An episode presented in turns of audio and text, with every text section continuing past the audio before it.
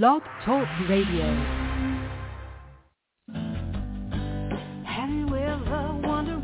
Welcome to Mind Shifters Radio with the Forgiveness Doctor, Dr. Michael Ryce.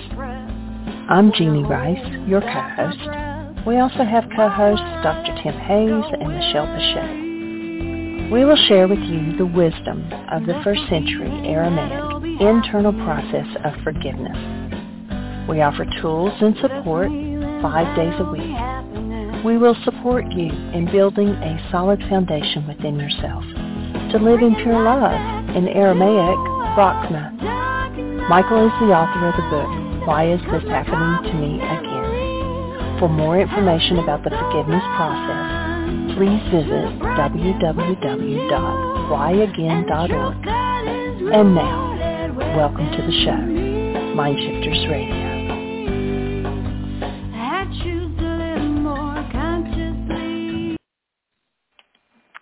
Hello and welcome to Mind Shifters Radio. I'm Tim Hayes. I'm your host for the first hour. And today is Wednesday, April 12th, 2023. As always, we're grateful to everyone who's joining us here today, whether you're listening live or through the archives, as we spend another couple of hours teaching and supporting people in using some of the most powerful, effective, efficient, and accessible tools I've ever encountered. These tools are available absolutely free through the tireless efforts of Dr. Michael and Jeanie Ryce on the website at whyagain.org.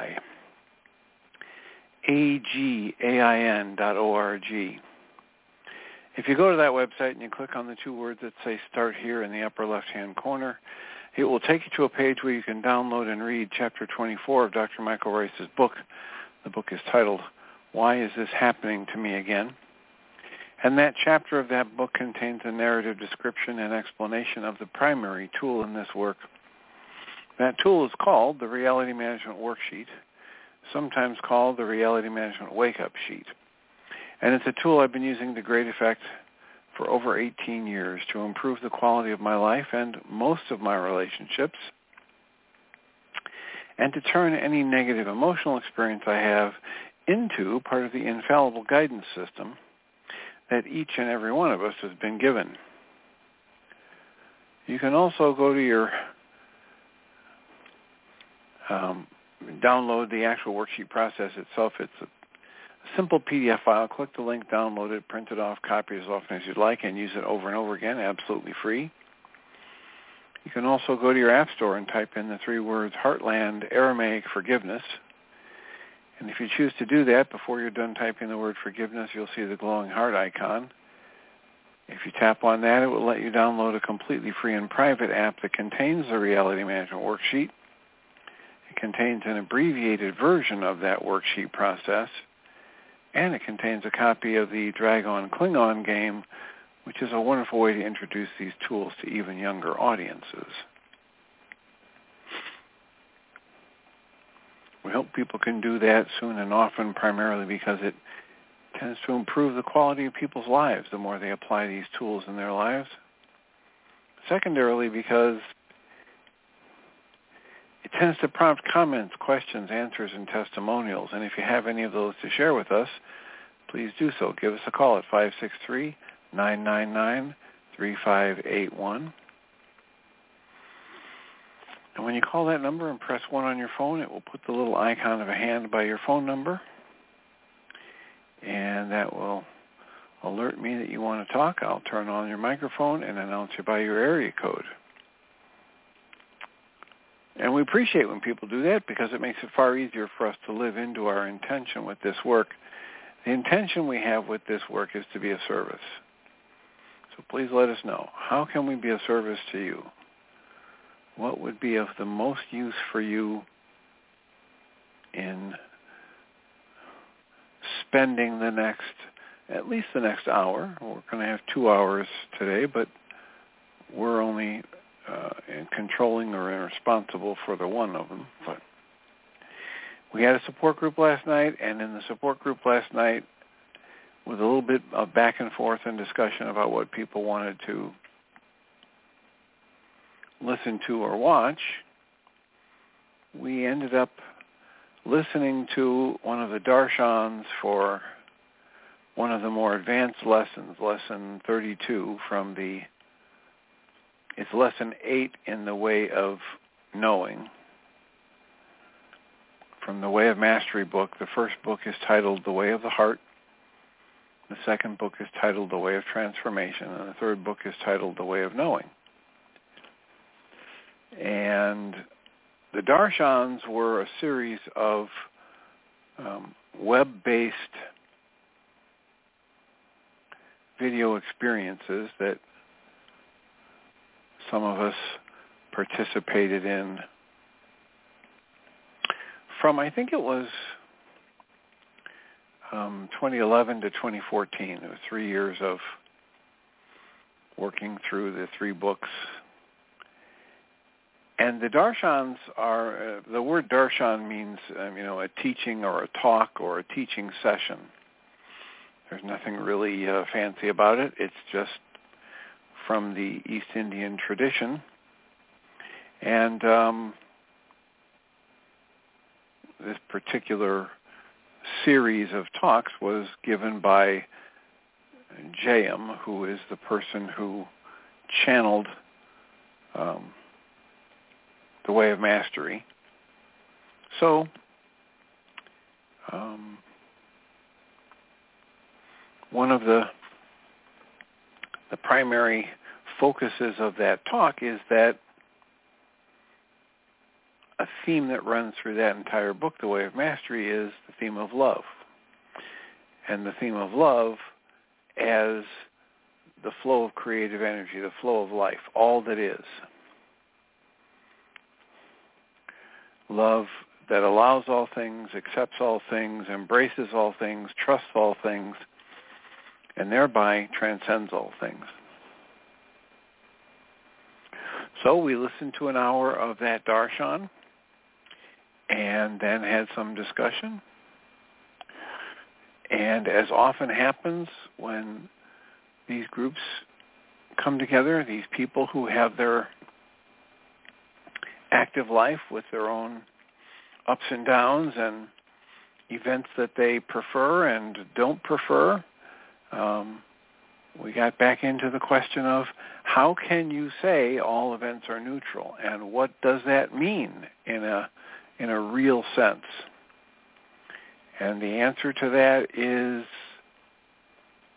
different for everybody. Essentially what's being said is um,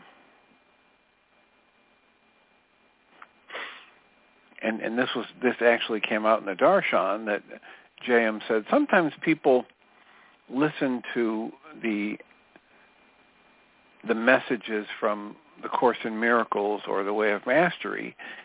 And when the, the teaching says you're living in a dream and the world that you are imagining doesn't exist the way you imagine it, sometimes people come away with the the uh, the thought that the teaching is saying nothing is real and nothing's actually happening and Jayem addressed this very directly in his talk last night and said, you know, that's not what this message is about. This message is about how there is a real series of life events and flow. Things do happen. There are people in the world. You are here. You're in a body. You interact with others, etc. But the message that says this is but a dream has to do with how the impact that you take from these interactions with other people and places and things is determined by your interpretation of this and how you choose to focus on certain energies and respond to them.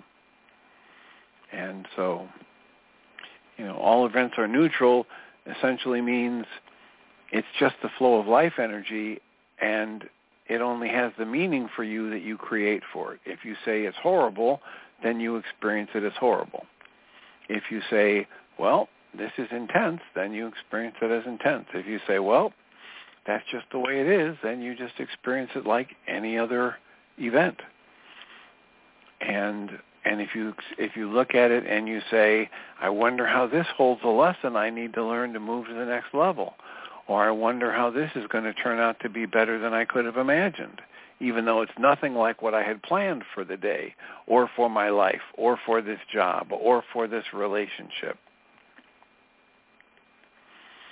And that remains one of the more difficult lessons for those of us who've been raised in the Western mindset to to sort out, to make sense of. Because in the Western world, we are taught there's good versus evil, there's right versus wrong, there's up and down, and, and you have to be on the right side of things, and you need to judge things, and you need to be able to convince people that your judgment of things is better than their judgment of things, and that just keeps going around and around and around. And this spiritual teaching says there really isn't any need for any of that.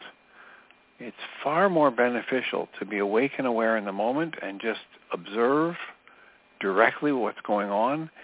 And rather than judging or labeling something as good or bad, right or wrong, in the moment when you're awake and aware and judging uh, and experiencing something directly without all the judgment, you have a far broader range of options for responding. And there's a far greater likelihood that you will be able to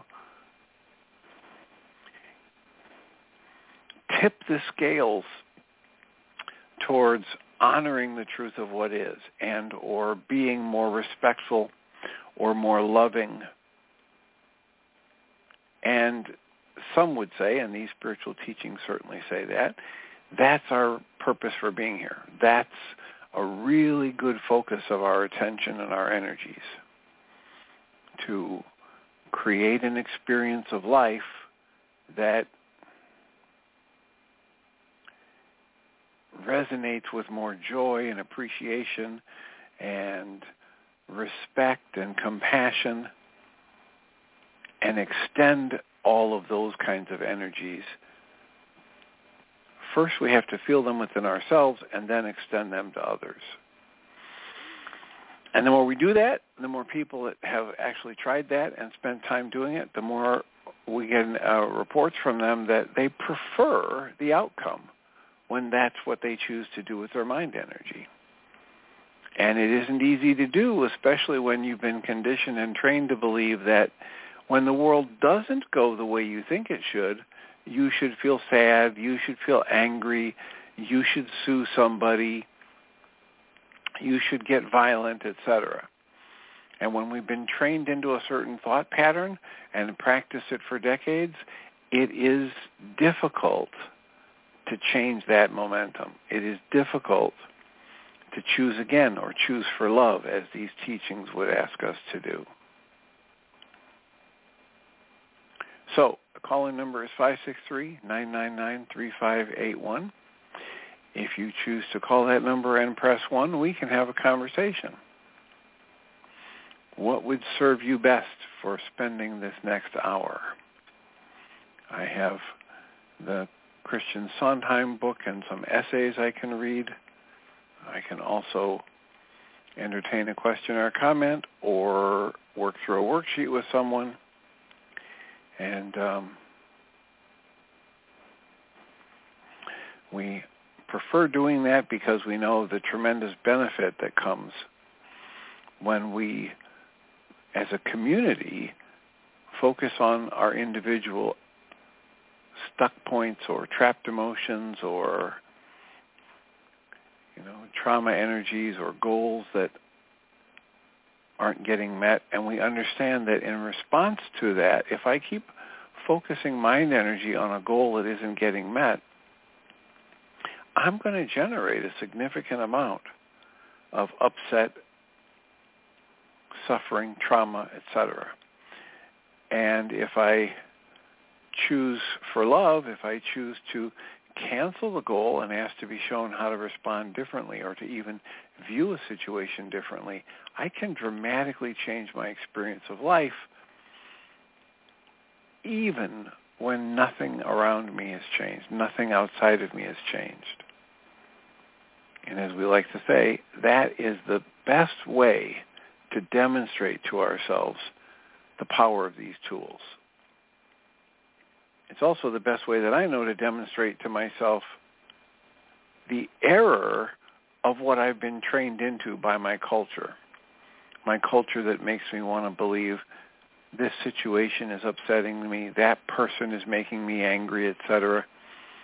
And every time I do a worksheet and nothing on the outside changes and yet my internal emotional state changes and or I gain an insight, there's the in-life demonstration that this was always an inside job. Every emotion I've experienced, I've created inside me, or has been created inside me.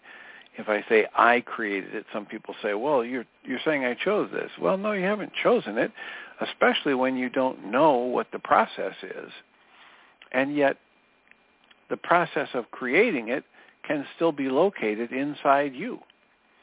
It only becomes a choice when you become educated to the fact that it is your choice of the focus of your conscious awareness in each present moment that determines your experience of life in each moment. If you're not aware of that, then there's no choice involved. It's still happening, but you're not choosing it until after you become aware of it and you've found a way or life has found a way to demonstrate to you that this really is the truth and what you've been taught by your culture or your family of origin is not the truth of how things work. No one outside of you has ever made you angry, has ever made you feel sad or scared or upset or guilty or shame. That's always been an inside job.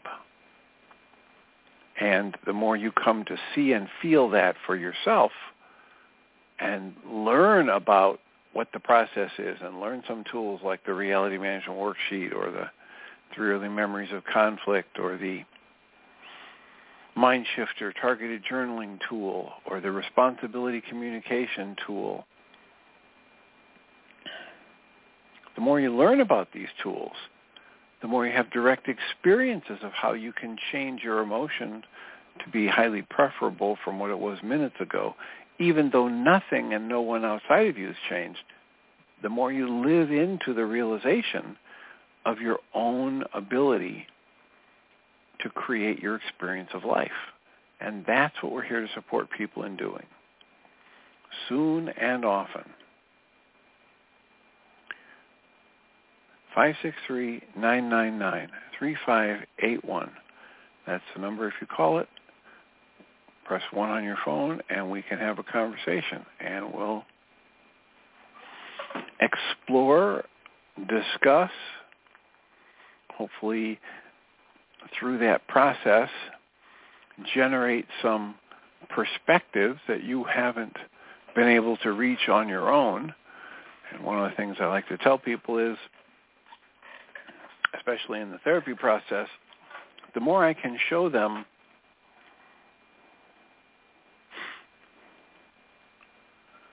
different ways to look at their current situation.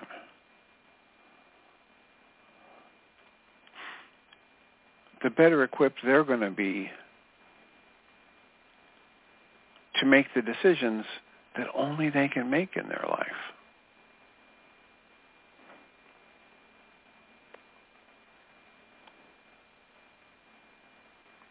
You are going to make all the decisions that really dramatically affect anything that truly has value in your life.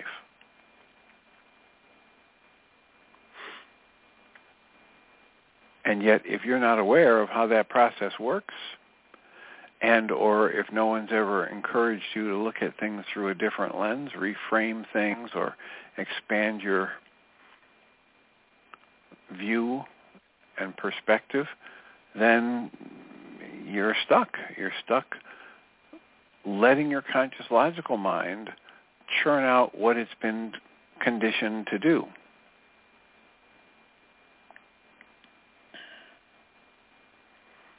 So the essay I'd like to read today, or the discussion, is full of other essays, and It's a discussion about how intent versus intellect in the context of love and being. And this essay says that we come to this place, we come into the physical from the non-physical to wield loving intent. Loving intent is not itself intellectual. Love and fear can operate through an intellectual context, but intent itself is deeper than the objects it works with. And this includes both physical objects, things, and intellectual objects, ideas, and beliefs. Our deepest being level motivation is what is important. And then it says, we come to earth to execute and embody a quality of being.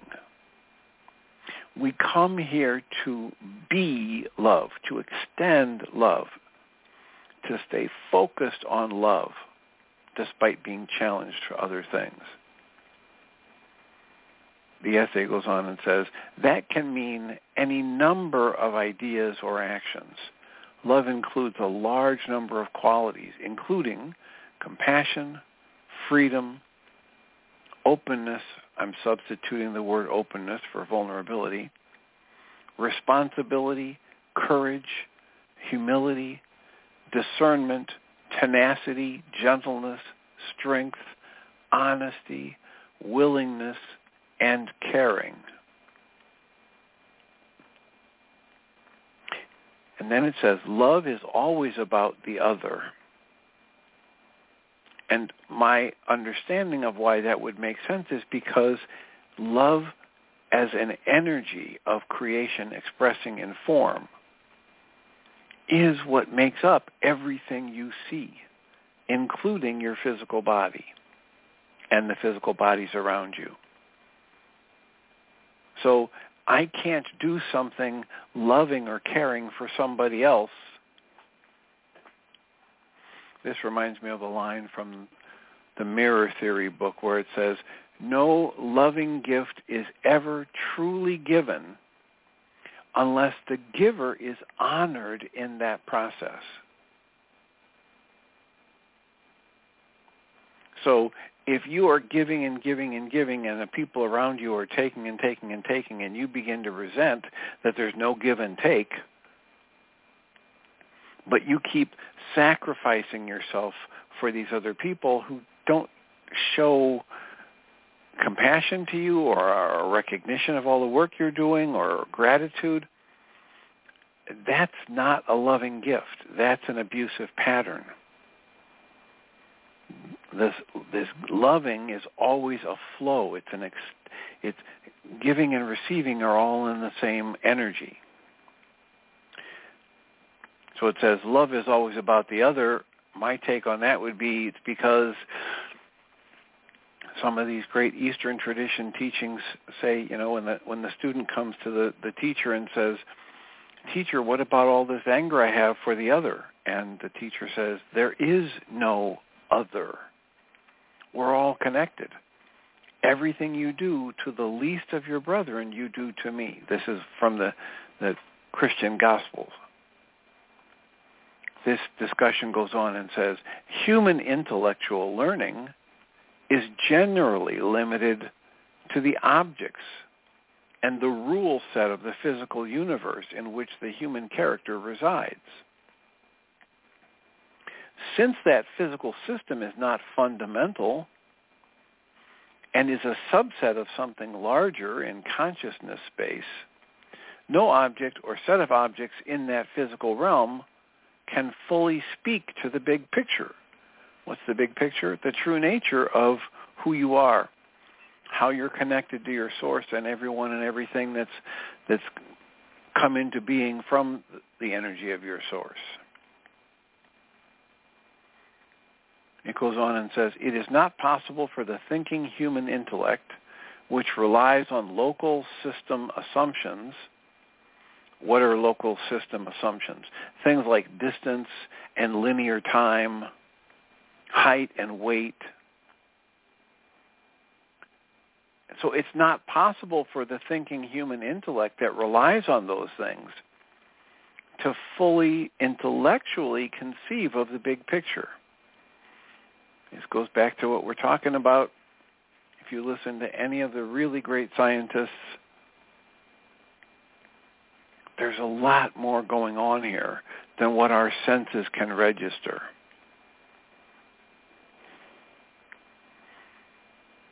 It goes on then and says, however, the mind of the individual can know the big picture personally when it is not operating within the limits, the forms and constraints of the physical, because the individual's consciousness is not separate from the source, and the source contains all knowledge.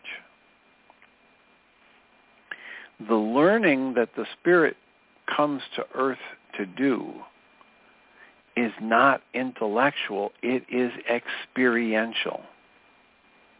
It is a learning of the being, capital B, being, learning of your true nature by being your true nature, learning to be your true nature and extend the awareness of that and the energies associated with that, even in situations that you do not prefer even in situations that your mind and your culture and your family conditioning have trained you to believe are bad or wrong or shouldn't be happening.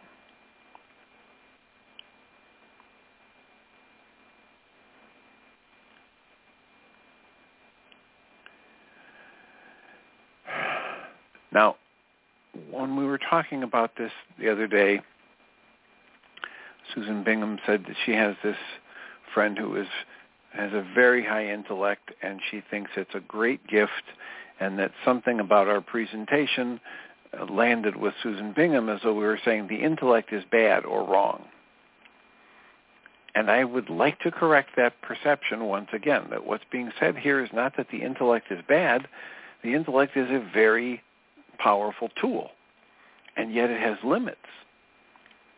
It's like, you know, um, a, a, a radial arm saw for a carpenter is a very powerful tool. But you're not going to build a house if the only tool you have is a radial arm saw. Just like you're not going to build a house if the only tool you have is a hammer. But the hammer is a very useful tool. Having a level is a very useful tool, but you need more than just the level to build the house what's happening in these teachings is that we're not these teachings are not saying the intellect is bad, is wrong, is the devil. They're not saying that. What they're saying is when you're exploring things, when you're doing learning here in the physical body, the intellectual learning is generally limited to the physical universe and the rule set of that physical universe. And in short, there's just a lot more going on here.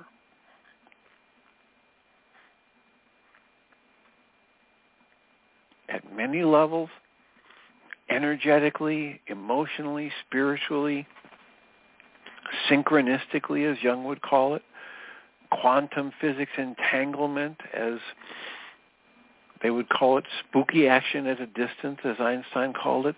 There's a lot more going on here than what can be registered by the senses and therefore studied at the physical level. It's not saying everything in the physical is useless or bad or wrong. That's not the message.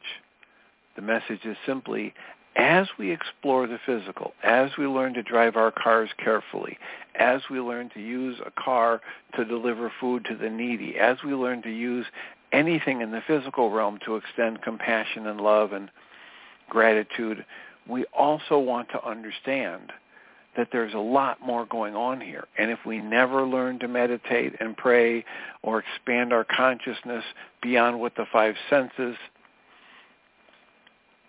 can show us or reveal to us, we are going to stay in that very limited range of experience.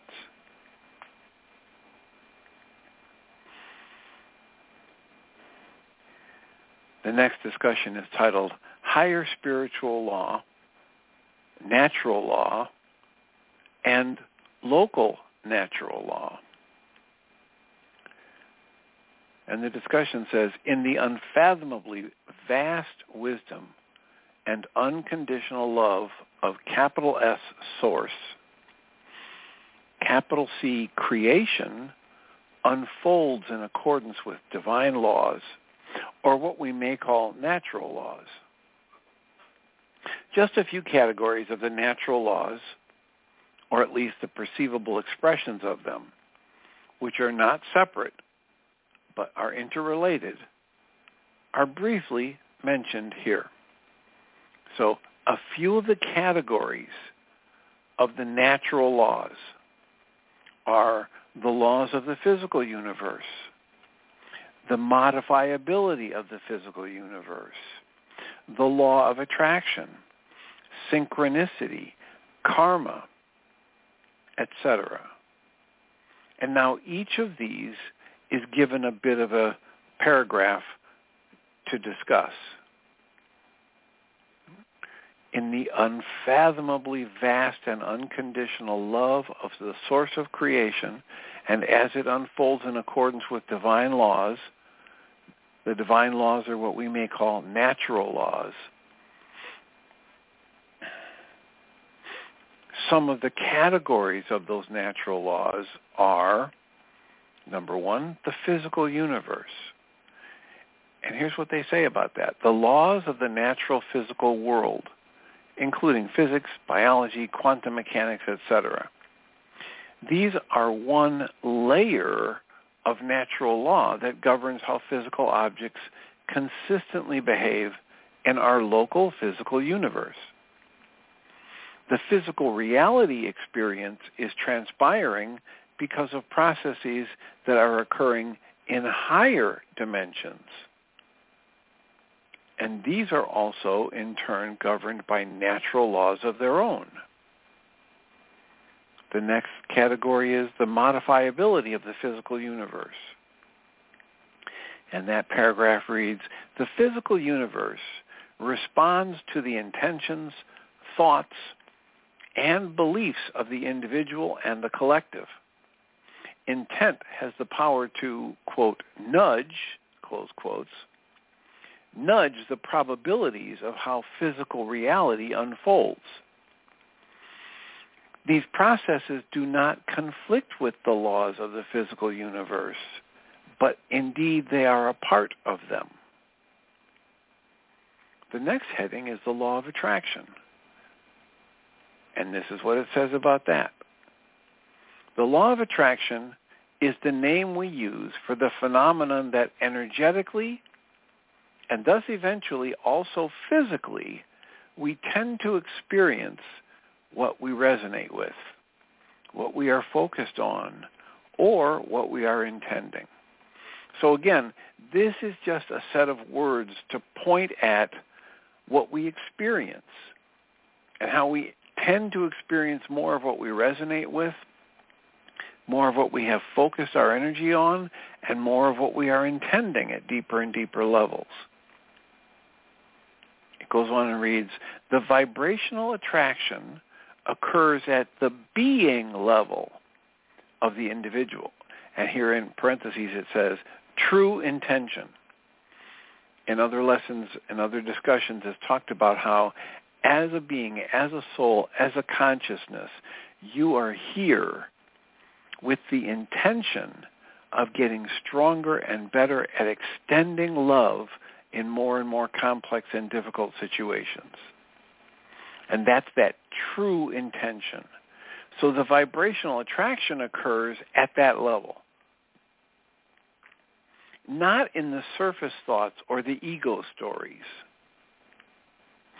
In our local physical experience, the law of attraction is helpful in part because it allows us to, quote, get what we fear, close quotes. And this supports one of the universe's goals for allowing individuals to face and overcome their fears. Meanwhile, distinction in higher systems is often not geographical but vibrational.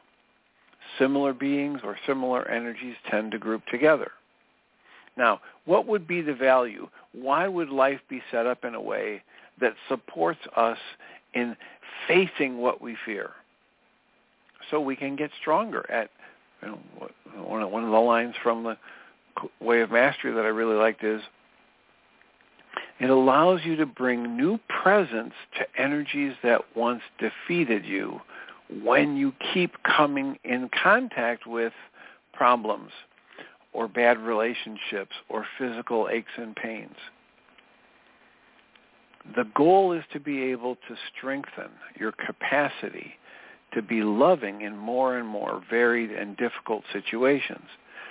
One way to say it is, here's an opportunity when this kind of problem or pattern comes up again that you don't like. Here's an opportunity for you to bring new presence to energies that once defeated you. The next heading of energy and natural laws subheading is synchronicity. And the paragraph here says, synchronicity represents the natural flow of how events transpire when the spirit is followed or permitted to flow freely, and when greater intelligence can function naturally. Synchronicity happens naturally when we are, quote, in the flow, close quotes, which tends to happen when we follow where love guides us, when we follow our excitement, and when we practice non-resistance or the path of least resistance or going with the flow. right? The path of least resistance to the reality inside or apparently outside of us. The universe is always willing to work with us. So synchronicity is just another word to try and describe what happens when we notice the flow of life events and when we don't resist them and when we allow them to flow freely that's when a greater intelligence can function naturally. And that greater intelligence is inside of us and around us and connects all things. It says synchronicity happens naturally when we're in the flow. And this tends to happen when we follow where love guides us, when we follow our excitement or our passion, and when we practice going with the flow of life whether that's the flow inside of us or outside of us, apparently outside of us. And then it ends with saying, the universe is always willing to work with us. The next subcategory of these natural laws is karma. And here's what it says about karma. We are fully responsible for every intent, thought, word, and action all choices yield a result for the individual. This energetic result remains with the individual even past their physical death. Love-based and fear-based choices yield a result that may lead to various heavenly or hellish experiences of form, whether on earth or in other reality realms or in other incarnations. This energetic accountability is not a system of punishment, but it is rather energetic cause and effect and vibrational consistency for the sake of the long-term being level growth of that individual. This system is built on wisdom and unconditional love. This is true even as a given ego or a given, quote, separate self, close quotes, may suffer or reject a particular experience or circumstance. But just because I suffer and I reject and fight against a circumstance doesn't mean it's a punishment for me or bad to me. you know, my, my the thing that flashed into my mind is that a loving parent that needs to take the child to the dentist because they've got a cavity and or their tooth hurts and they need some treatment and the child doesn't want to go. That doesn't mean that what the parent is doing is punishing the child. We are like infants and toddlers, even those of us who are, you know, uh, treated by others as though they are highly spiritual and advanced. Anybody who's still in a body is just at the beginning learning level. This says, in other words, we can't escape being what we actually are. And through energetic logic, what we are guides us into future experiences. From the higher spiritual vantage point, we ourselves often choose to re-engage the, quote, darkness, close quotes, of what we've actually been so as to evolve past it and expand in due measure.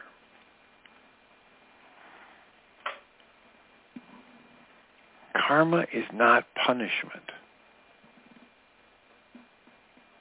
One of the things that Dr. Michael Ryce would say a lot more often in the past was, if you want to know what your your your unconscious has been wanting, what your your creative center has been wanting, just look at what you've got in your life right now. And you know, then he goes on to have a conversation about how a lot of people come to him and say, "That's wrong. That's I didn't ask for this. I didn't want to be sick. I didn't want to be in poverty. I didn't want to be." And Michael would say, "Okay, but here's the point: is that what you want at a conscious logical level is not necessarily your strongest creative energy. It's not your emotionally based chooser or wanting. It's your heart space. It's your unconscious. It's your deeply emotional energy that you pour into something that is a far more creative force in your life than your conscious logical mind that takes a look at your car and says it's run down and sees a fancy sports car or or SUV drive by and says, "Oh, gee, I wish I had one of those." That thought, "Gee, I wish I had one of those," at that conscious logical level, has nowhere near the creative impact on your life as the churning, unconscious, deeply emotional spin,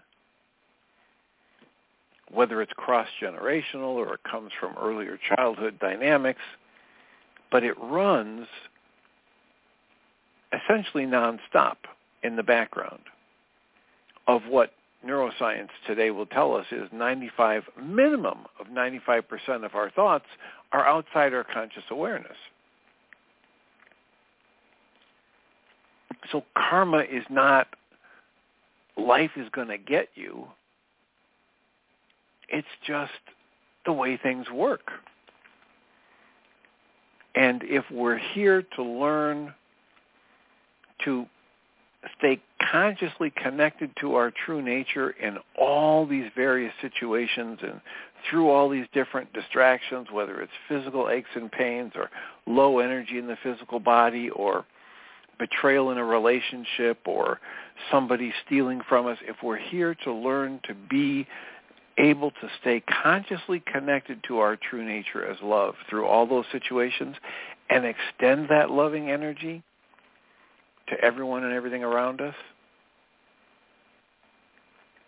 then when we choose against that, when we choose for fear and we choose for anger and we choose for guilt and shame, the system is there to give us the feedback to let us know we're not doing what we really want to be doing, what our higher self wants to do.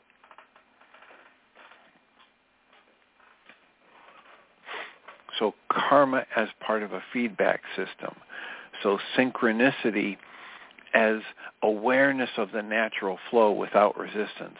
So the law of attraction as vibrational flow at a being level not necessarily at that conscious logical level. And the modifiability of the physical universe, how what we think and believe and pour our mind energy into as individuals and as a collective has the power to nudge the probabilities of how the physical reality unfolds.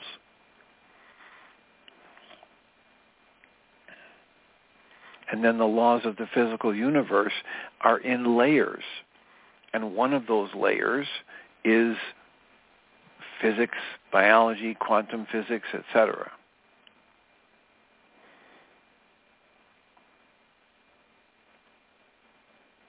But what we experience as physical reality is transpiring because of processes that are occurring at higher dimensions, just to use a set of words to try and point at this experience. It's not just because somebody in a physical body with a human mind said, I want this to happen. In other words, there's a lot more going on here than we are able to know with our five senses.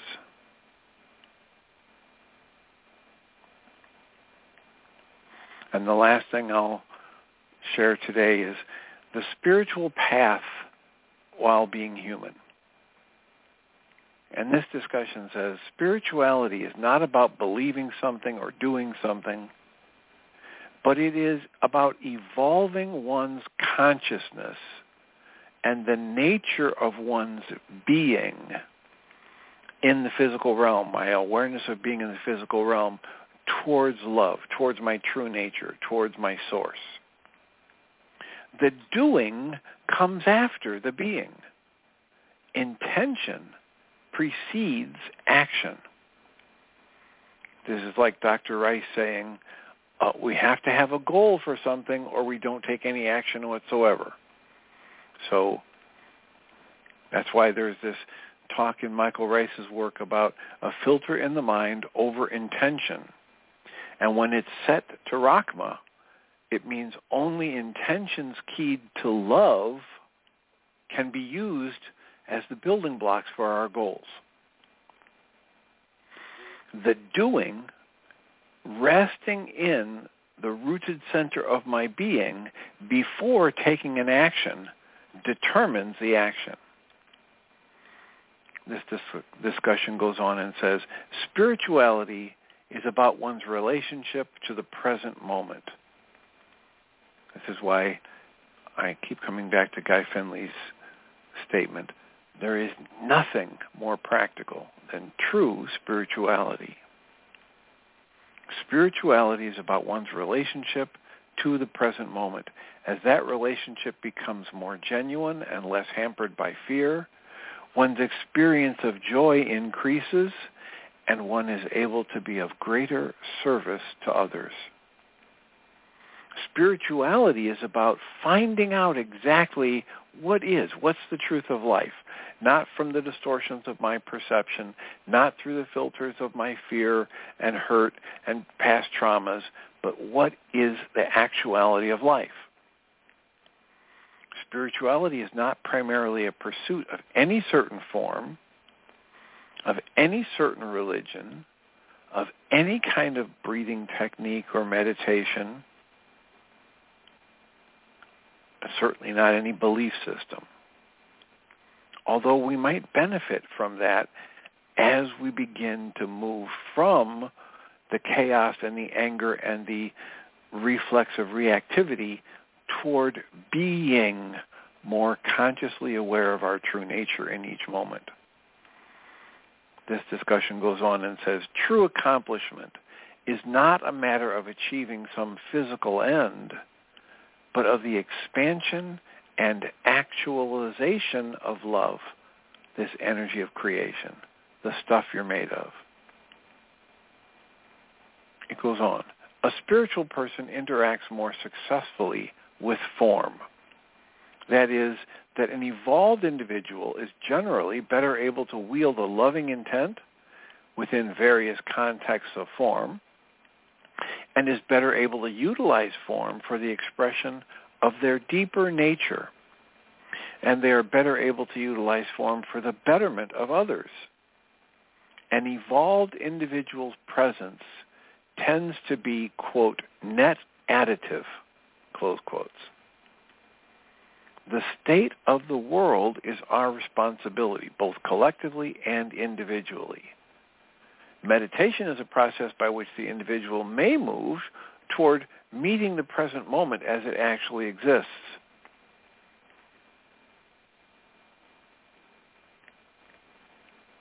Right? To see past the associations with form and the training and the, the conditioning of the family and the culture. Meditation is a process by which the individual may slow down their thought momentum sufficiently so as to be able to experientially know their deeper nature. In parentheses it says, to allow their deeper nature to rise back up to them on its own. Meditation is not truly an action or a physical activity, but a utilization of intent to meet the present moment for exactly what it is. Human society is currently largely ignorant of our real larger context. But the individual is never separate from our true source of knowing. You are profoundly, deeply loved. You are loved and you are love. You love to receive love. You love to give love. You are a creative, powerful, free being who is committed to all that this physical experience entails. And you do it all for joy and freedom and love. That must be your higher self because most people listening to this will say, that hasn't been my experience of this life. It goes on and says, you can never lose the love that Source has for you. You are loved and celebrated not just by the Source of your creation, but by the countless other beings who are your families and friends. Please remember that while you are here in the wilderness. This makes me think of the, the Guy Finley quote where he says, your creator did not put you in a world where you have to search for years or decades, climbing the Himalayas, searching caves, move from guru to guru until one day you finally find somebody who's willing to give you the truth, the answers that you need. He says, your creator put you in a world where your instant, constant connection to the source that can guide you will never abandon you if you just ask to be shown. That's the same as this work, as this series of quotes from the book A Walk in the Physical. That's why there is value at, at one of the many levels of value of the reality management worksheet. That's why there's value in it, because when I cancel everything my conscious logical mind, my training from my family, my emotional trauma energy, my cultural conditioning, I cancel everything that it's presenting me to tell me how I'm right and the world is wrong or that person needs to be attacked or run away from. When I cancel all of that and ask to be shown something else,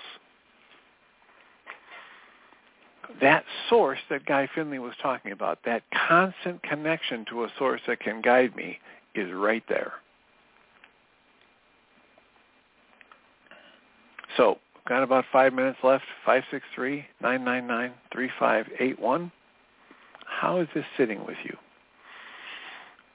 I've gone back to reading some of my favorite passages from this book because I have gotten the feedback from several people that they are benefiting from that.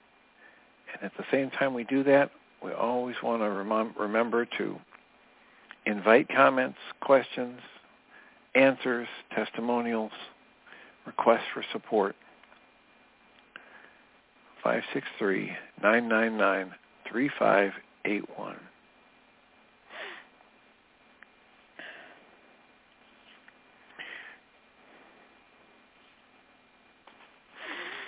I am enjoying at many levels the overlap and and the the the, the things that got stirred up when we were in our support group last night listening to an entire hour of a darshan the first darshan for the eighth lesson in the way of knowing it really stirred up a lot of memories and associations and connections to the Abraham work, to the Byron Katie work, to the Michael Singer work, to the Guy Finley work, to the Michael Ryce work. It is so, it's like a tapestry woven together, all of these different teachings. Because the, the thread of the common source material clearly runs through all of those teachers and teachings that I just mentioned. And yet, what there is for each of us to experience individually in any given moment transcends all of that. And you will never wrap your conscious logical mind around that. These are just words pointing at an experience that you might usher yourself into. How do you do that? You ask to be shown. How do you do that? You use the guidance system you're given.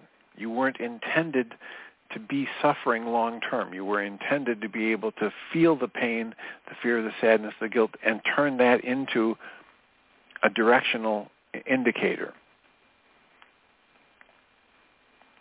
Use it as a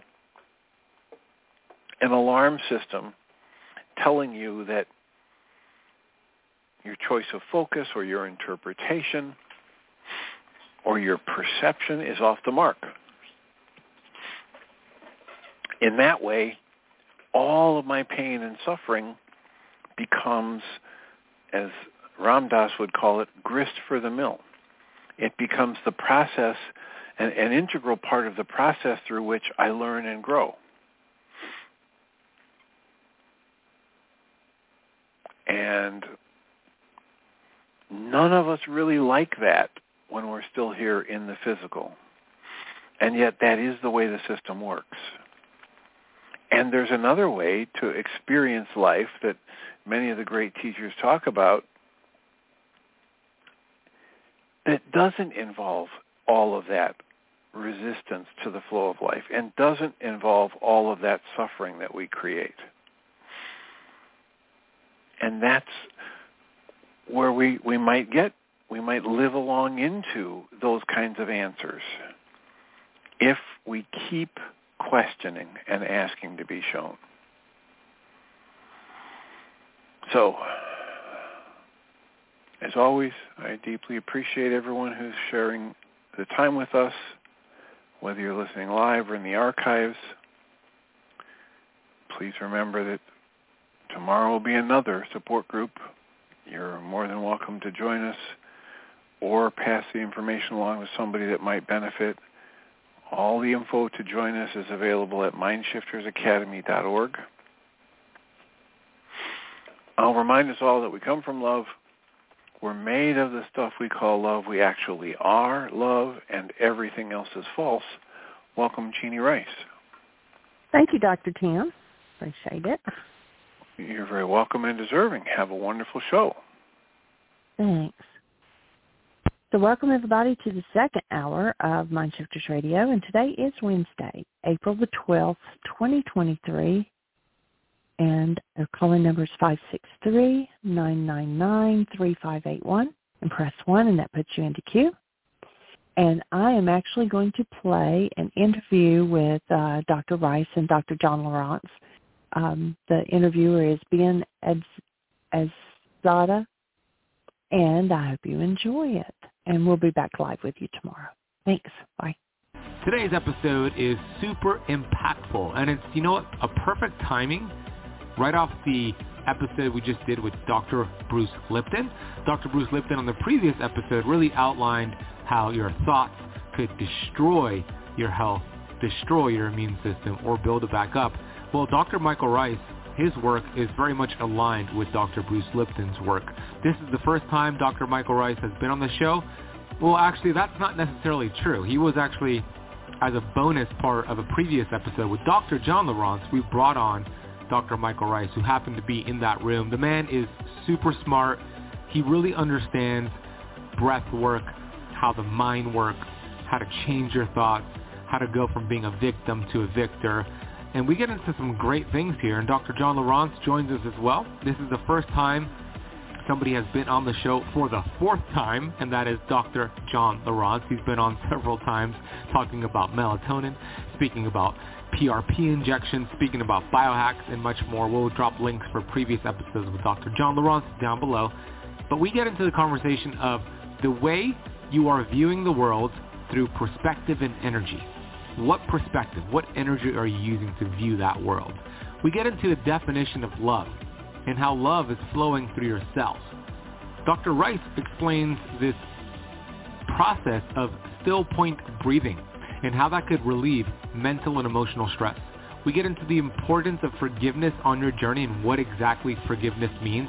A lot of people think forgiveness is it letting somebody off the hook, but that's not what forgiveness means, and you'll understand on today's episode. We get into one basic principle around fasting and spiritual practices, how to get the love to flow with every single one of your breaths, why hate is a disease and it halts the healing process, how you can live by dying, and much more. We go deep, so sit back, enjoy this one. You're going to really get a lot of value from this conversation. Dr. Michael Ryce is the founder and director of Heartland, a self-healing center in the Ozark Mountains. He is a world-renowned lecturer and teacher on health and healing with doctorates in naturopathic medicine and in holistic philosophy. The focus of his studies combined body-mind principles, physics, and ancient studies into a unique body of pioneering work in the fields of self-healing, healing through relationships, anger and grief resolution, world peace, and inner process of forgiveness.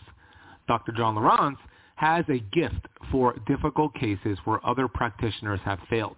With the successful integration of functional neurology, chiropractic, naturopathy, nutrition using the Asteria detoxification programs, Lumomed, and other protocols, his musculoskeletal ultrasound training includes over 100 hours through the Gulf Coast Ultrasound Institute, 60 hours through AAOM, 90 hours through AOAPRM, and 60 through TOBI. That's a lot of training. Let's bring them both on the show.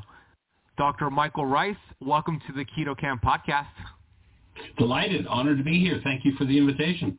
And Dr. John Lieurance, welcome back for the fourth time to the Keto Kamp podcast. Yeah, pleasure to be here, Ben.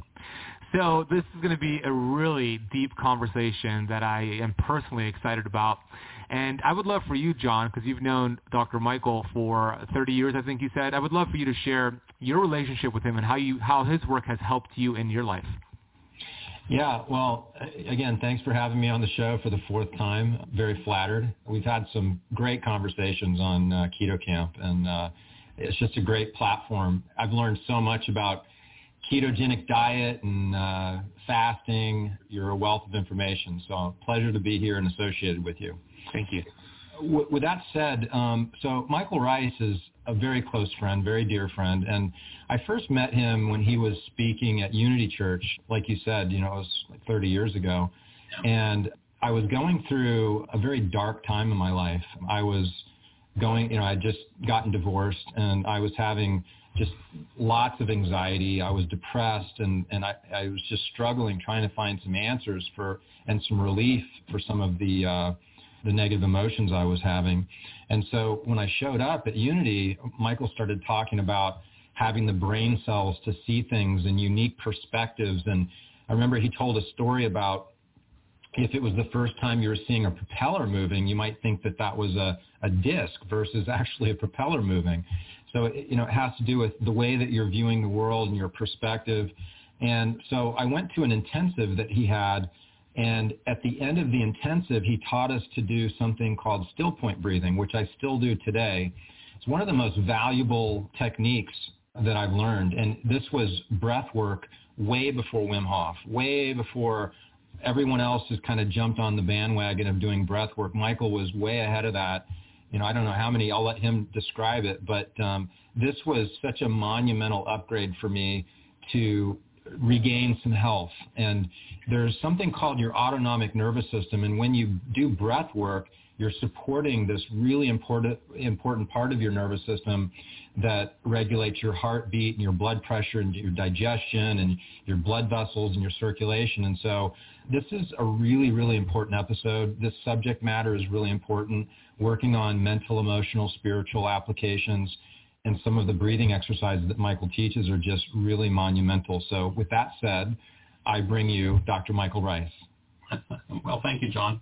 Delight to have worked with you over the years, and uh, I appreciate what you've taught me in the healing realm as well. So it's a powerful gathering that we're here to do. And uh, Ben, what I've been hearing of, of your work, and as things have, I've been listening sat in that last interview you did with John. It was a, a nice space for.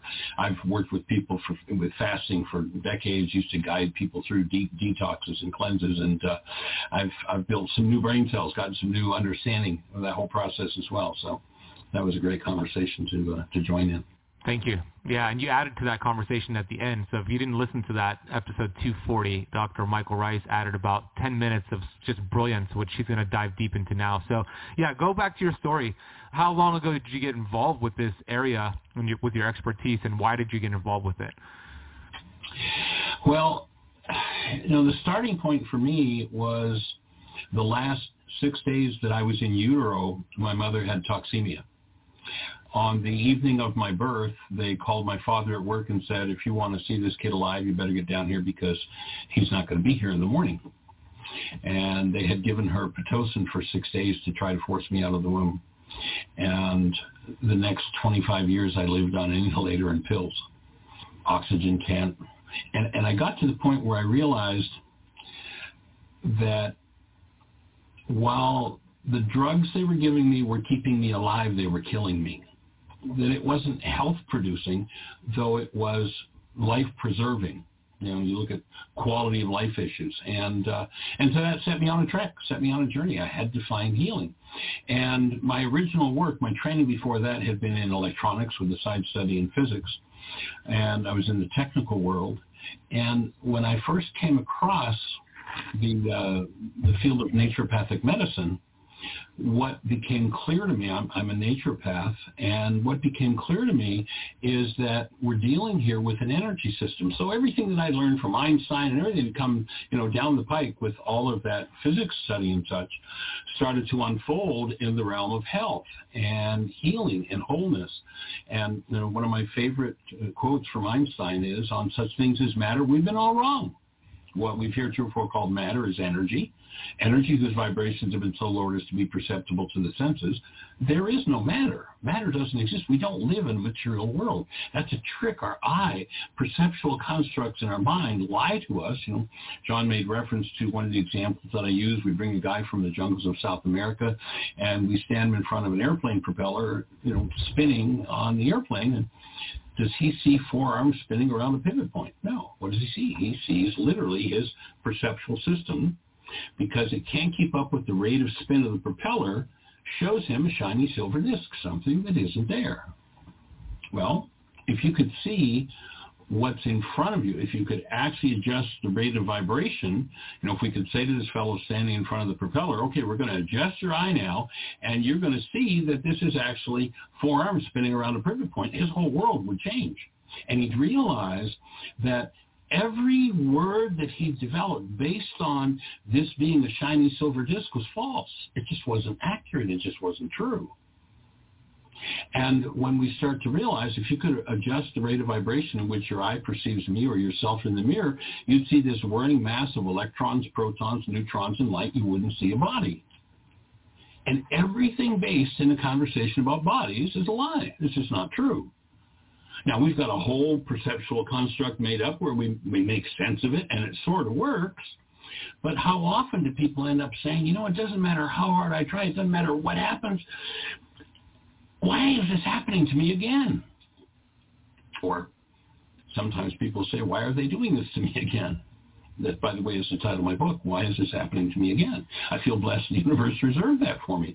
And it's happening to me again, and I don't care whether it's health or relationships or finances or just my, you know, when I look at this person in the mirror, it happens because there are energetic dynamics in me out of which I'm creating my life, and I am unconscious of those dynamics. one of the workshops I do is called On Creating Consciously. We you know, probably one of the greatest atrocities done to us as human beings down through the ages, and that we've bought into, is that we've hidden, been hidden, had hidden from ourselves the fact that we are by nature creators. You and I are creative beings, which of course is an idea that everybody loves when the creation's going well. But when the creation's not going so well, don't we know who the name of the perpetrator is? And isn't their name always them? If only they'd be different, my life would change and the outcome would be different. One of my favorite tongue-in-cheek lines to deliver in my workshops is, you'll notice if you've been through a particular painful reality 87 different times with 42 different people, you're the only one that was there every time. It's about you. And when you realize this is an energy system through which you create, then you start to realize that you create according to the content of this energy system. And this energy system that we call, or at least one aspect of it that we call a body-mind unit, is literally a multi-generational database that holds everything that's gone on in our whole bloodline. And there are energies that support our life force and there are energies that will destroy us. And if you go back and, and you know, the, the next piece in my personal journey was to encounter the first century Aramaic teachings of the New Testament. And I want to be clear that we're not going to go in the direction of a religious conversation because in the New Testament, in Aramaic, the original language, it's not about a religious conversation. It's about physics. It's about physiology. It's about psychology. It's about genetics. Hmm. When they said the sins of the fathers will be passed yeah, to three and four generations, they weren't talking about how you're going to get punished for what has happened. They're telling you how your physiology works. And then if you look at that word sin, sin in Aramaic is not what the Greeks have taught us as some terrible, awful thing that you've done and you're going to be punished for it. The word sin is an archery term. If you went out on the, on the archery range and you fired at the bullseye and you missed the bullseye, the scorekeeper will, would yell sin. It just means off the mark. Mm-hmm. And when I engage in energy that's off the mark, then I start the deterioration of this energy system. Wherever the deteriorating, wherever the off the mark energy is, the disintegrative energy is, I start to create disintegration in tissue. Now, there are lots of things I can do on a symptomatic level to try to fix that. Mm-hmm. And I can manipulate it and I can move it forward. But in the last analysis, you notice pretty much everybody ends up. The bottom line is, why is this happening to me again? Mm-hmm. What's going on here? And it's not until I recognize the energetic patterns out of which I'm creating my life, and that if they are patterns that are not based in human life, then I'm in trouble. My health is in trouble. My relationships are in trouble. My finances are in trouble. It, it, it hits every area of our lives. And so, of course, then it comes to the question of, well, then, Michael, if, if that's true, what's the energy that this system's designed for? Mm-hmm. And my offering is that there aren't enough words in any language on the planet to describe that. But there is a way to have a direct experience of that, and that is hold a newborn baby. Have you ever held a newborn, Ben? Yeah. If you went back to the moment where you held that newborn and you tapped into the essence of that newborn, what word would you use to describe that newborn? Single word. The essence of the newborn. Not what was going on for you. Love. Yeah. So that's a question that my wife and I, Jeanie, have asked of tens and tens of thousands of people all over the globe. And there's a reason for that. And the reason is because that's the stuff we're made of. Now, the next question I usually ask people when I ask that newborn experience is, tap in once again to the essence of the newborn and ask yourself the question, is the newborn loving you or is the newborn love? Hmm. Pretty clear. So right. my offering is that that's, that's the best way I found to establish what we are designed for and the fuel that's designed to motivate to move through the human cell. In fact, I was doing a, a still point session. John was talking about still point earlier. I was doing a, a still point session just a, a, few weeks ago and was given a whole new insight and for me a whole new definition definition of love. And that is that love, or pardon me, of life, that life is love flowing through a cell. Mm-hmm. And anything we do to restrict that physically, mentally, emotionally is going to create disease processes. In the ancient Aramaic, where there was a de- disease process going on, there was a solution to that disease process. And the solution, and, and again, you can't bring Greek brain cells into this because if you bring the Greek into it, everything gets flipped exactly backward. In the Aramaic, the solution was forgiveness. Now you'll notice the Greeks have taught us that forgiveness is this thing that is really nice for me to do because, of course, it's all your fault. You're the reason I'm in pain and trauma, again. But I'll let you off the hook for my pain and trauma. Then everything's going to get better in my life. And that's just a total fraud.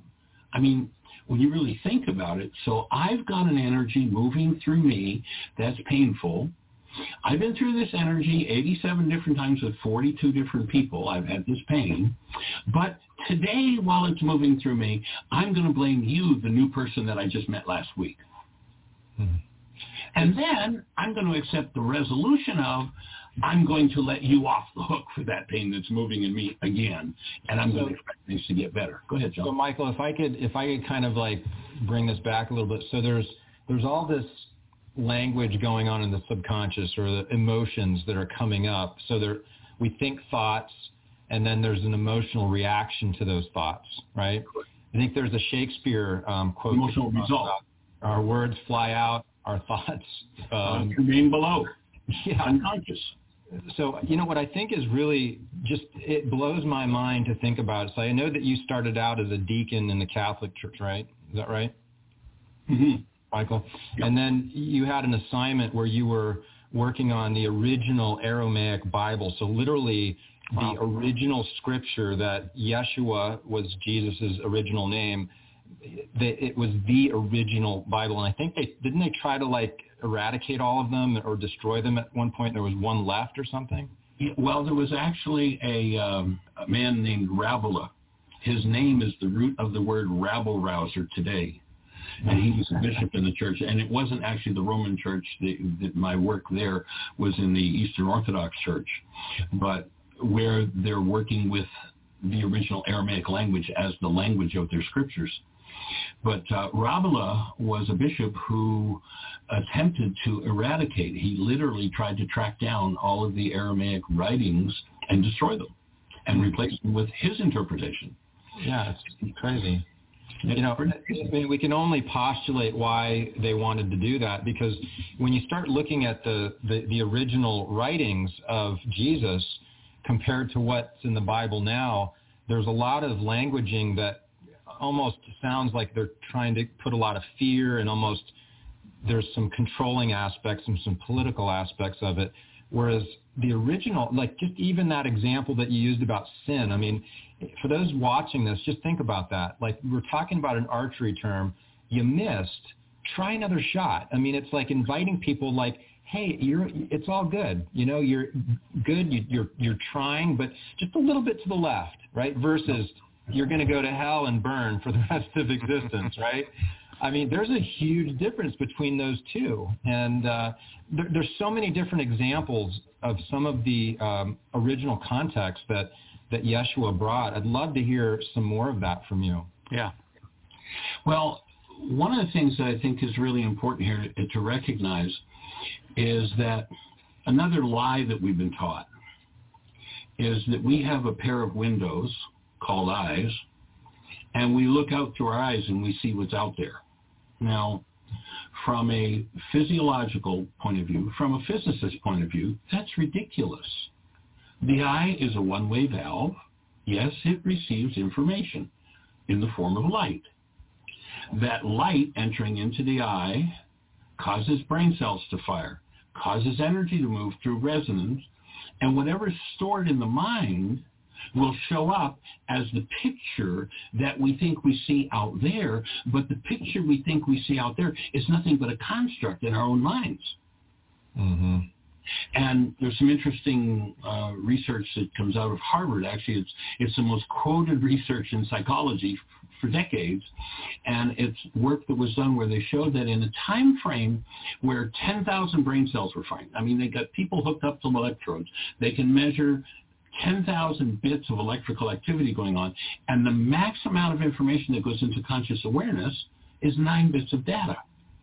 You see this little tiny piece of this massive information moving, and in that same time frame, it's been estimated that there are approximately 20 trillion bits of data going on in the actuality. Hmm. So when you realize that everything you see and you have ever seen is a construct of your mind, whoever is in charge of what structures your mind, which is for humans primarily language, constructs the world you see and the world you live in the world you inhabit. Hey, I want to let you know about an amazing company who offers really impressive foods from nature. I'm referring to wildfoods.co.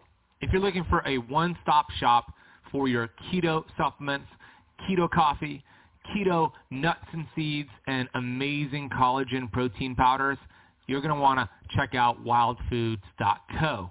Wild Foods specializes in real foods from small producers around the world. They're passionate about their ingredients and they have a powerful story. All their products do not contain artificial sweeteners, no gluten, no soy, no refined sugars, no preservatives, and no fillers. They adhere to ridiculously high standards like myself, which is why I endorse. So if you're looking for some keto protein powders, golden milk lattes for some restful nights of sleep, multivitamins for men and women, cacao powders, elderberry capsules for the immune system, wild Himalayan pink salt for your electrolyte balance, and much more. I want you to check out my friends over at wildfoods.co. As a listener of the Keto Kamp podcast, you will receive 20% off your order by using the coupon code KETOKAMP at checkout. No space in between. Keto Kamp, camp with a K at checkout. Get 20% off your order. Head to wildfoods.co, use KetoKamp at checkout, and enjoy their awesome products. Until you bring back into alignment the language, everything's crazy. Mm-hmm. Vladimir Lenin is probably responsible for more deaths on planet Earth than any human being that's ever existed. Guess what he said in his writings? If you can change the meaning of a culture's words, you can destroy the culture. Mm we see that happening this day. Culture is transferred from human to human by words. And when you change the meaning of the words, all of a sudden, person A has a certain set of words for something. Person B has the same words but different brain cells, and their mind generates a whole different picture. Well, Neither one of them reflecting the actual world. It's just like the word sin we just talked about. It's such right. a different perspective just on that one word alone, you know, and, and it's a cultural thing, right? So all these different words have different meanings, and then we filter these these words and these meanings and collections of meanings, and we construct our reality. I mean, I had this conversation with a patient that came in just yesterday, and she was depressed and had anxiety and so I was just talking to her about there's different ways that you can look. And it was COVID that was primarily just causing so much stress for her. And right. I was telling her my experience of COVID has been much different. And it's just because I'm looking at life differently. And you know what? One question I wanted to ask you, and of course I've got my own idea of what you how you would answer this, but when I was suffering so much when I came to you, you know, 25, 30 years ago, and you had me do that still point, I felt better for a long time after after doing that session. Obviously, I, I continued to do some work, but what was really happening there that gave me so much relief of my mental emotional stress? Well, my offering would be that. Well, there are many levels I can answer that question on, but let's take it on the primary. You'll notice when people are in disturbance or upset, the first thing they do is shut down their breath. When you shut down your breath, you literally lock down the mind energy that's trying to surface that you don't want to look at and you don't want to deal with. And so you watch people when they're in emotional trauma and emotional upset, and they subventilate. And what happens is they create an artificial barrier. You know, if you talk to psychologists today, they'll tell you that 90 to 95% of your mental processes are unconscious. My offering is that the unconscious is a totally and completely unnatural condition for a human being. We're not designed to have an unconscious. Mm-hmm. We're designed to have a conscious awareness and then subconscious, which is all the data that's in us that we can access anytime we want. But when we create this artificial barrier, and, and if you go back into the ancient teachings, they talked about it as a veil. They said the veil of the temple must be rent in twain. And then they were often told it was about a purple curtain in the church. No, this is the temple. The veil is the barrier between the subconscious and the unconscious. And when there's something we don't want to deal with, we lock the breath down and we lock those untoward energies into our unconscious, someplace we don't have access to. But they're still there, and life is going to come along and resonate those things and move them and create the drama and the trauma and the pain that we experience. And if we keep holding our breath, we keep those energies locked in and we keep functioning out of that drama and trauma. Again, what do they say? The veil has to be open. The barrier between the subconscious and the unconscious has to be open. How do you open it? You open it with the breath. The proper operation of the breath opens the unconscious and puts you into process. And process in my work I define as the ability to hold love, your essential nature, conscious, active, and present when something less than love comes up. Mm-hmm. And so you'll remember in that still point process, we opened, we moved into, we did exercises that moved into a space of bringing love into an active present state. And then when people breathe, started to open that veil, whatever starts to surface, you go into high-speed fast-forward process, especially when you hit the still point. And the still point is a place where the breath, as opposed to being held, spontaneously stops. That's when the veil is wide open. Mm-hmm. And you can process, you know, whatever your vitality has the strength to process, you can move out of your structure and be done with it. It doesn't mean you're finished with that issue because there's a, an automatic shutdown mechanism in the structure that you can only open what you've got the vitality to handle. I use the example of, you know, let's imagine we create a vitality meter. It goes from 1 to 10. And this has to do with a lot of different health tools. What they do is they don't heal anybody, but they create extra vitality. And when one gets to a new level of vitality, they can process the dis-ease energies they've been holding on to. So let's imagine we've got a vitality meter goes from 1 to 10. And here I am at a level 5 vitality. And I have a level 7 toxin. Me my hands in. So I have a level 5 vitality. and I have a level 7 toxin. I can want to process that level 7, level 6 stuff until the cows come home. But there's a built-in suppress mechanism that if my vitality is only at a 5, this isn't going to open. Mm-hmm. It's going to remain shut down because if it did, it could literally physiologically kill me. As I do my work, and, and what happens with a still point is you connect to new levels of vitality. I can build that five, that six, that seven, and I get up to a level 7.5. And this is something that creates a lot of confusion for people who engage in different tools without really understanding the healing process. If I've got this level 7 toxin and I all of a sudden I'm at a level 7.5 vitality, all hell breaks loose in me. Mm-hmm. All that I've been trying to hide from myself, maybe my whole life, maybe for generations, starts to move, and up comes confusion and fear and rage and guilt and all that stuff. And people, well, I'm going to quit, and you know, well, let me go just get something to shut me back down again. But when I hit those new levels of vitality, it's the opportunity to move to the next level of accessing those disintegrative energies, literally in Aramaic, my sin, processing through them and removing them so there's no longer a load on the cell. Then I need to do all these machinations to take care of it. The cell's restored to its connectedness to love and it functions as it's designed to. With the proper power supply, it organizes its own chemistry to be perfectly balanced and functional as it was designed to be. But when we disconnect from that, when love is not present, and I mean, just take a look at the political situation today. How many people in our world even can fathom what love is or have the direct experience of its presence? And if I'm connected to a power supply that is off the mark, then my energy system is in a state of winding down.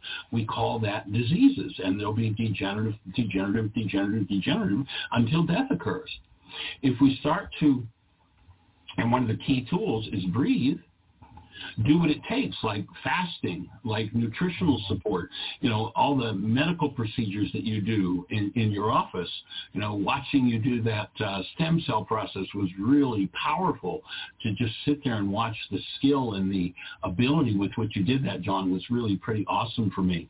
But yeah. when we when we then have those things and we're doing the work of unloading the cell from what didn't belong, reconnecting to a proper power supply. And if you remember, in that still point process, there were moments where you were just totally and completely connected to the active presence of love. Mm-hmm. When that happens, healing occurs. Yeah. It, it, filter. Uh, go ahead.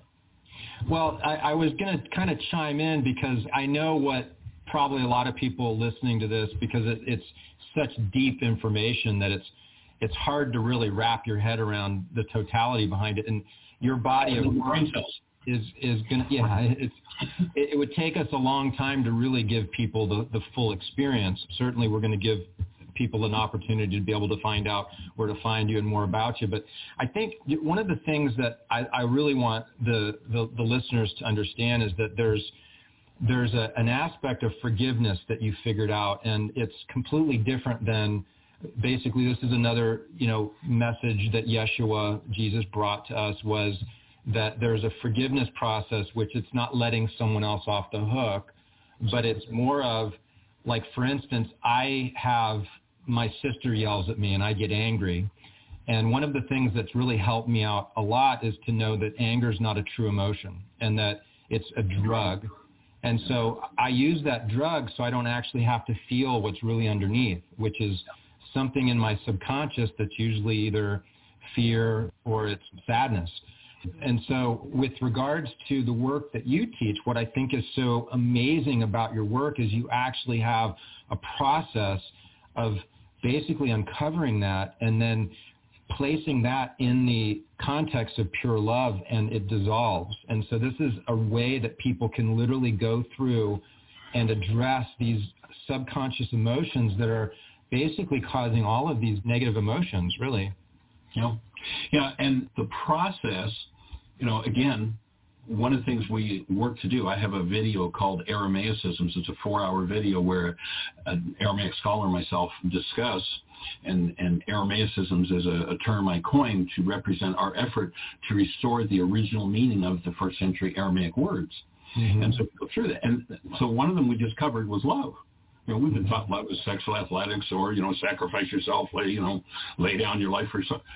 No, it's the essence of who we are. Then probably the next most important word that's been degraded is the word forgiveness.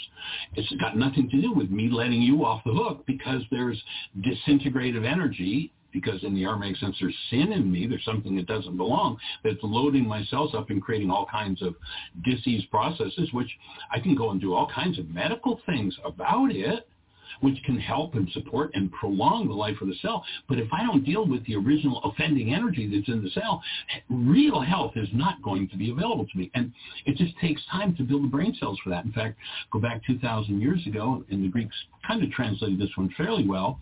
You hear Yeshua saying, you've got to have the eyes to see and the ears to hear. Those who seeing do not see. Those who hearing do not hear. What is he saying? He's saying there, if you don't have the brain cells for the truth of what's happening in your life, you're going to create a perceptual structure and you think you see what's going on, but the truth is you're not seeing anything at all except a projection from the disintegrated content of your own mind. And so you've got to have the eyes to see and the ears to hear. You've got to build the brain cells for the truth of what's going on. And, you know, that's been the thrust of the last 50 years of my work. And, you know, five days a week, I do a radio show from 1 till 2 o'clock Eastern Time where we're there to help people to build the brain cells. We've actually got 10 years of archives. I don't know how many thousands of hours are in archives. People can go back and access and build the brain cells. We've got an app for doing first century Aramaic forgiveness on your phone. You know, we've, we've spent the last half century developing tools to support people in developing the brain cells to really comprehend what's going on and then the how to, you know, my original work was in electronics and you know in that field if you were designing a piece of electronic equipment or repairing a piece of electronic equipment didn't matter what your philosophy was. When it came off the other end of the bench it had to work. And so that's sort of been my thing is each time i've touched into something that can support people in the healing process, we get it down to here's the tool, here's how you can use it. So we have a what we call reality man, reality management of forgiveness uh, worksheet. We have codependence. We have relationship materials. We've got a whole cadre of materials for supporting people building the brain cells for acquiring a set of tools and using them to literally change the constructs of their minds. You know, you think about six people go into a courtroom and testify about an accident, and you're sitting there and you wonder if any two of them were at the same accident because their descriptors are so different. Why?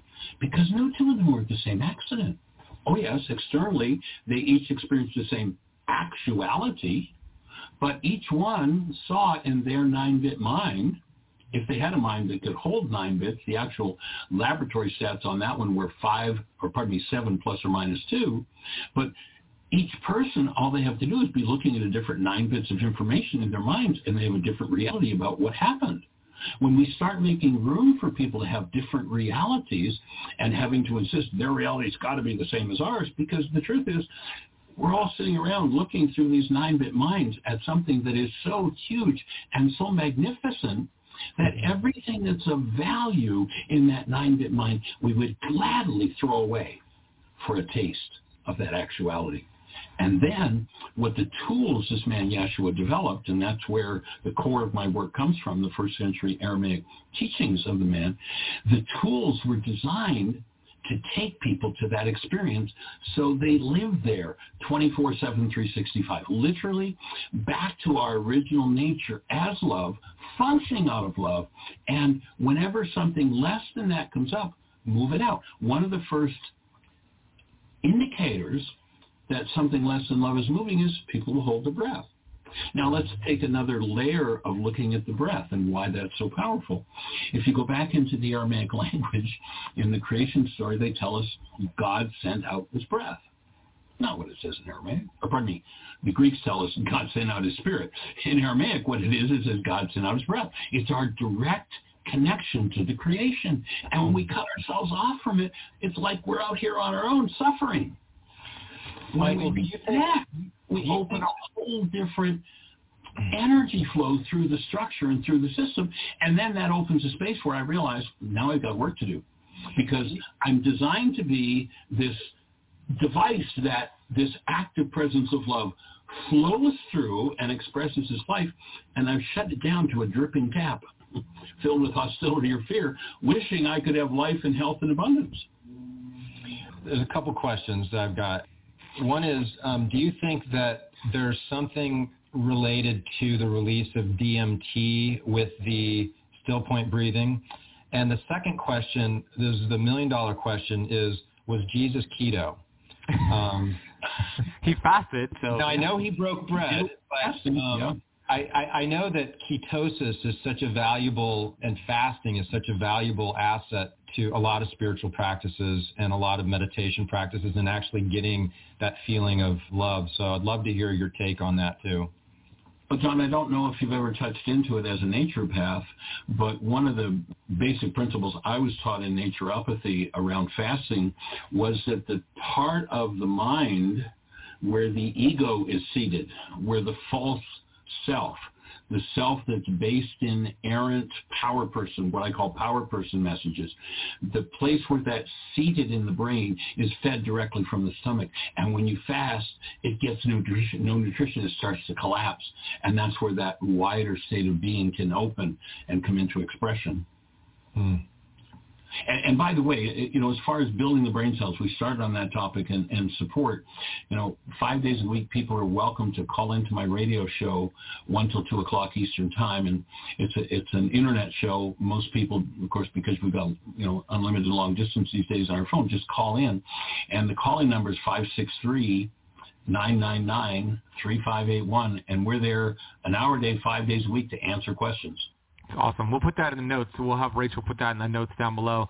Uh, you know, I, I, would like to dive into real quick uh, some practical things that the audience can do because I love how you shared that life is love going through your cells, and anything less than that is going to end up in dis-ease, right?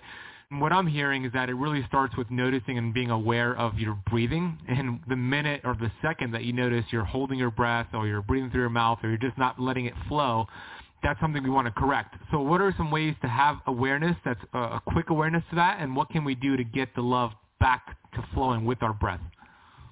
Well, all you have to do is breathe fully in order to, to start to open the gateway for that flood of love to come back into literally be incarnated.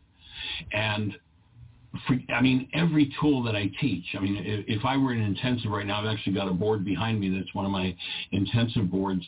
And if I were in intensive, I'd turn around with the marker now and I'd write on the board and everybody in the class would be laughing because I do this over and over and over again. When somebody says, well, how do we do this? It's all of the above. It, literally, if you went back to my first radio show 10 years ago and you listened to every minute, five days a week for 10 years, I wouldn't talk about anything else except that question here's the how-to and it's it's comes in every arena, every perspective. From you know, like when we do an intensive, we do total fresh and raw dietary regimen. We serve nothing cooked, everything's fresh and raw, and that vitalizes, that strengthens, that builds vitality. And then you know, I mean, there's just 50 years of research and development on here are the tools, here's the how-to. So you say breathe fully. You just got to breathe fully, but some people don't even know what that means. Could you just explain a little bit more? What does that mean to breathe fully? You know, the the still point process itself is one that when you engage in it, you maybe confirm this, John. When you open up and you start moving things, it can be pretty intense, deeply profound. And so it's something that I only ever teach in person. I don't write about it. I don't give instructions here, go home and do this. Because here's what, not that you can do any damage with your breath. I mean, you're meant to breathe fully. But if you've lived a life of dissociation, you know, of shutting the breath down to dissociate from content in your own mind, and then you open the floodgates, everything that's in there can start to move. You go into what in naturopathic medicine is called a healing crisis. And the healing crisis is a state where when we hit a new level of vitality, you get to start to process what needs to be processed. And so symptomatically, when you start thinking of this body mind, this whole device as an energy system, then if there are things that are of a disintegrative nature that have been locked into and hidden in the system, and you start opening them back up to move, their release looks exactly like the disease process looked. Can you give an example, uh, an example of that, maybe with like a, a former client or somebody who's been through the process? Yeah, I can. If you look at this energy system as reflecting whatever energies are present in it, and you engage in a disease energy. Let's say the disease energy is hatred. When hatred comes into the field, our cellular structure, literally mind energy, go back to the Aramaic here. The opening words in the book of John we're told say, in the beginning was the Word, and the Word became flesh. Not what it says at all. What it says is, in the beginning was the mind energy, and the mind energy became flesh. When I think a thought, now, what are they proving in the cell biologist laboratory today? When I think a thought, that thought becomes a neuropeptide. That neuropeptide shows up in my structure, circulates around in my structure until it finds a cell with a receptor site that matches. It lands on the cell. Now, what the biologists are telling us is that the cell then replicates the neuropeptide. I don't think that's what happens at all. What actually happens if we were looking, you know, this is the outside of the cell, the neuropeptide lands on the, receptor site.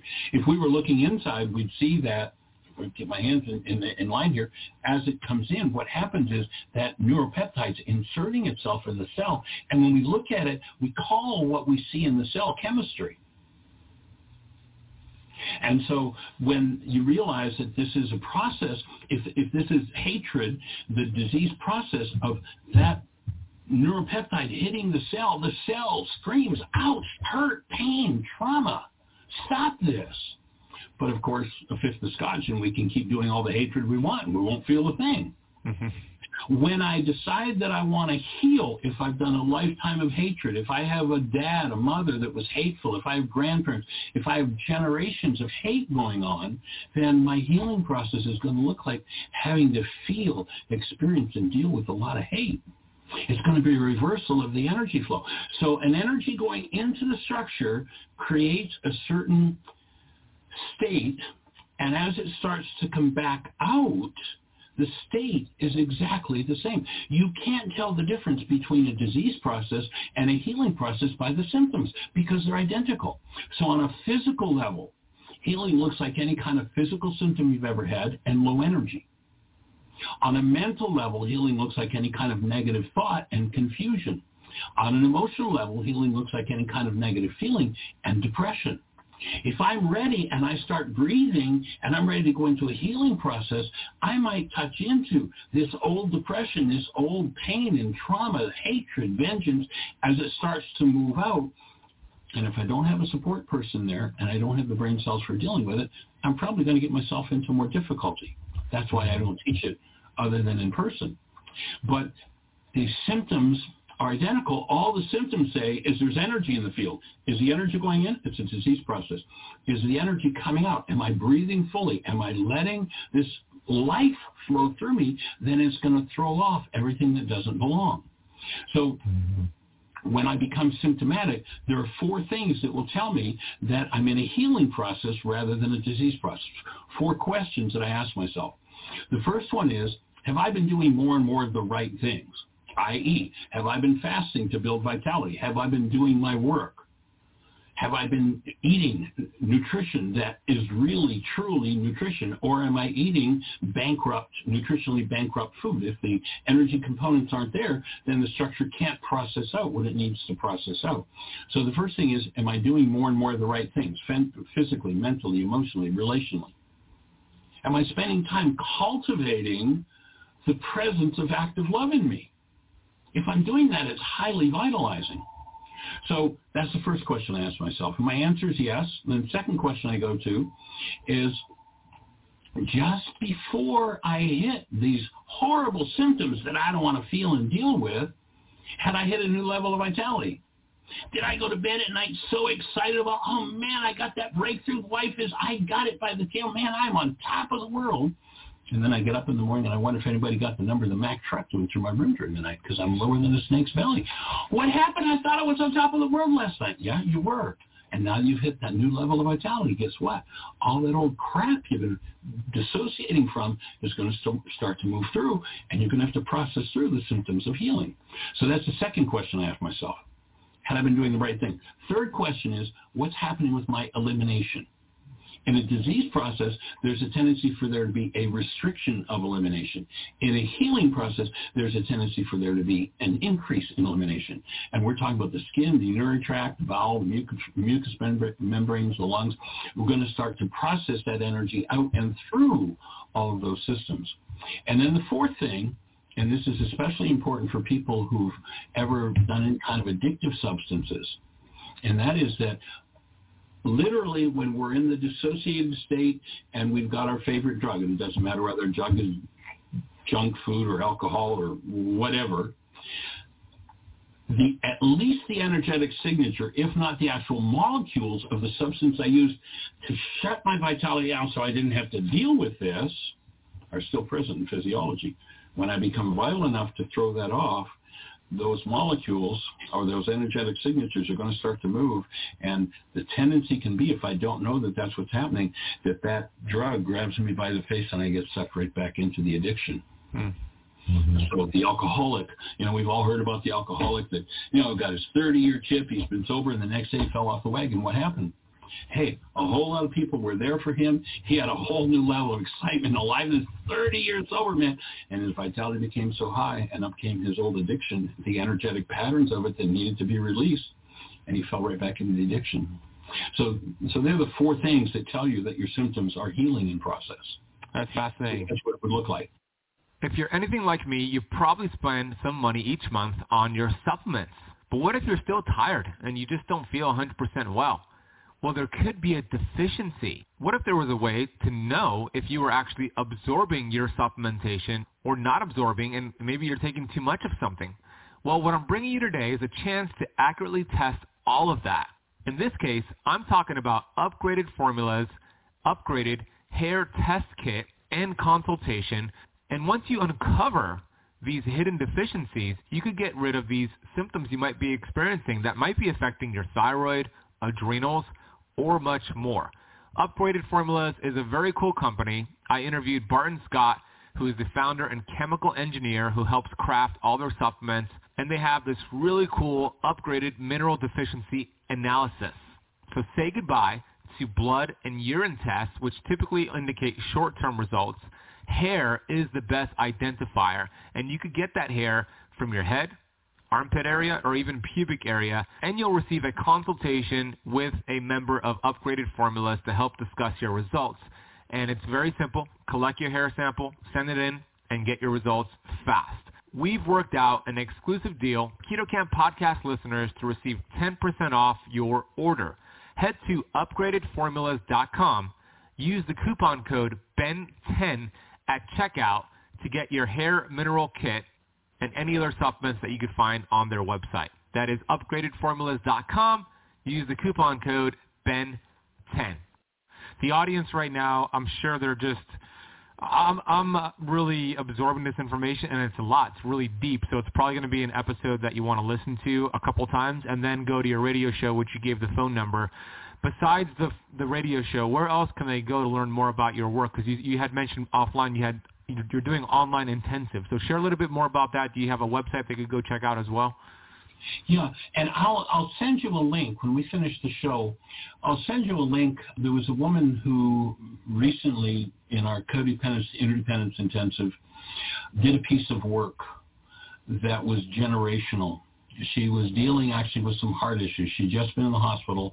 You know, she's in her late 60s, had been in the hospital, heart issues. And so in the intensive, she was given the assignment to deal with uh, and to invite her ancestors to give her information about what was going on with her heart. And she went back to a conversation with a long dead, it was either grandfather or great-grandfather, who shared when they came from, I forget whether it was Lithuania, but somewhere in, in Europe where they were basically starving. And they thought they were coming to the streets paved with gold. And that he explained that they actually dug a, a hole in the ground a cave in the ground to live in. And the survival and his rage his abuse of his children and his spouse because he was so threatened that you know how are we going to eat? Will there be food tomorrow? And and her process with that and just I mean, it's just a sweet, powerful conversation that she recounts that she actually had with her dead grandfather or great grandfather, whichever it was. So I'll send you a link to that if you want to put yeah, it in the notes. And absolutely. People can get a taste of the end result. And, you know, when you realize, you know, they talk about the ego, EGO, edging, if, if, if the scriptures are correct in their de- definition of God, we've got love. It's not some dude, but love, edging love out, E-G-O, edging God out. Mm-hmm. And this, this non-being self, literally, you know, we come in, the child, hold the newborn. Now, I mean, that child's enthusiastic about everything it touches and will come back to its abuser over and over and over again until what happens, the messages, the mind energy that comes from that power person of thought disorders they coagulate into a self, literally an image of a body that we as created love fall into identification with and think we are. You know, go back to Yeshua again. He says, in order for you to live, you've got to die. Well, that doesn't make any sense. How do you live by dying. But when you realize there's you, the true being, the love, the being that you are, that's designed to incarnate and live in this body, and then there's this false image of self that we fall into identification with, that's the self that has to die. It has to be taken apart. But like I made the reference to of the, the guy standing on the tarmac looking at the airplane propeller and seeing a shiny silver disc, you know, he's got generations and generations and generations of conversations and interaction with all of his friends around shiny silver discs. and not a word's true because it's a propeller. Mm-hmm. We've got generations and generations of conversations about bodies and how hate and fear and you know, rage and all that, and it's all a lie. None of it's true about the truth of who we are. And, and when we wake up to the truth of who we are, then the work of dissolving who we are not begins. And when people have a taste of that pure presence of love, I mean, it is so awesome. And they go back to their lives, and you know, maybe, as you spoke, John, you know, that stayed with you for quite a while. But mm-hmm. sooner or later, what I call carbon-based memory or the non-being self tries to come back online and it works to displace our experience of ourselves as the presence of love. And so when carbon-based memory, once you've had that taste so profoundly, so powerfully, and you want it, and carbon-based memory starts to kick back in, you've got to change that thing and bring it, bring it back into harmony with the truth of who you are. And that's the work.